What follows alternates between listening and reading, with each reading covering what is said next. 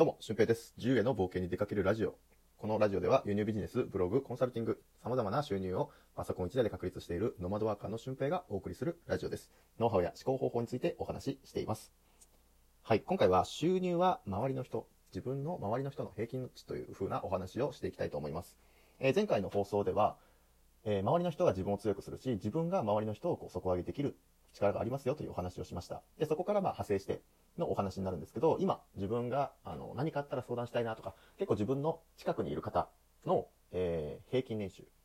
が今、将来のあなたの年収になりますよっていう風なお話があるんですよね。うん。で、それを聞いたときに僕は、えー自分の家族をね、最も近く置いてしまうと、それ以上はないなという風なことを、まあ、申し訳ないんですけど、思っちゃいました。はい。ということで、えー自分より平均年収が高い人とか、あ、この人みたいになりたいなっていう人を近くに、えー置くことというか、自分が近くに行くことによって、そのパワーをもらって、えー自分の年収を引き上げてもらおうということを、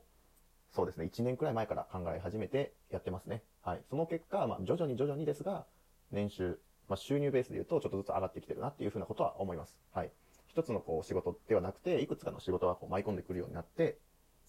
そうですね。また1年後には面白いことになってるんじゃないかなっていうふうなことを日々感じています。で、ここで注意してほしいのが、その、例えば親が、この、親をその10人の中に入れてしまうと、ね、自分の年収が下がっちゃうから入れないってなると、その親に冷たくするとか、親から距離を置くのかっていうことではなくて、むしろそこは本当に感謝しないといけない部分だと思うんですよね。だから、そこをこう遠ざけたりとか、距離を置くっていうふうなことではなくて、もっともっと密になるような、うん、自分の目指す人とか、うん、目指す仕事をしている人とか、そういう方こう近くに引き寄せることが本当に大切なんですよね。そう。だから僕もなんか来年、ね、この1年間、次の1年、今から1年間で、えー本とかも書きたいなとか思ってますし、そうなると本に関連する人をなんか近くに引き寄せたいじゃないですか。でも、その今の段階でも、なんか、一つ、二つ、ポツポツとそういう風な関係っていうのはできてきてるんですよね。そう。だから、まあ引き寄せ、ある意味引き寄せの法則みたいな感じになっちゃうんですけど、うん、自分がこういう年収を目指すとか、こういう、来年はこういう風な生活をしてるっていうのは、本当に具体的なビジョンとして持っておいた方がいいです。僕も月収ベースでこれこれ、えー、を作り出すような生活をしたいっていう風なのは、来年のしっかりとした目標としてありますので、そうですね。だからそこを見ておくと、本当に自分の周りっていうのは、どんどんどんどん変わっていくと思います。はい。で、さらに、その今まで、こう、自分の周りにいた方たちにも感謝できるんですよね。で、その今まで周りにいた方たちからすると、自分が、えー年収を上げることによって、その人たちの年収も上がっていくことになりますよね。その人たちの10人の中に自分がいるとしたら、その人たちの年収は徐々に徐々に上がっていきます。だから、自分がこう頑張って収入を上げたいとか、もっと自由になりたい、理想の生活をしてみたいって思うことは本当に悪いことじゃなくて、自分のためにもなるし、いずれ巡り巡って周りの人のためになっていきます。だから、簡単にこう関係をパチッと断ち切ったりとか、そういう風なことをするんじゃなくて、うん、自分は頑張りつつも相手に感謝を伝えて、えーよりこう最適なチームを作っていくことをこう目指していかれてはいかがでしょうか。で、自分が目指す人とか目指すことに向かっては本当に正直に、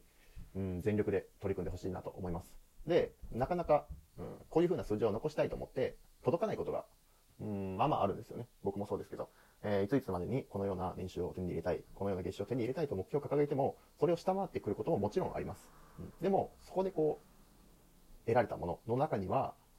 このタイミングで得られるはずじゃなかったものとかもあると思いますし、去年の自分から比べて今の自分というのは格段に成長しているわけですよね。例えば、年収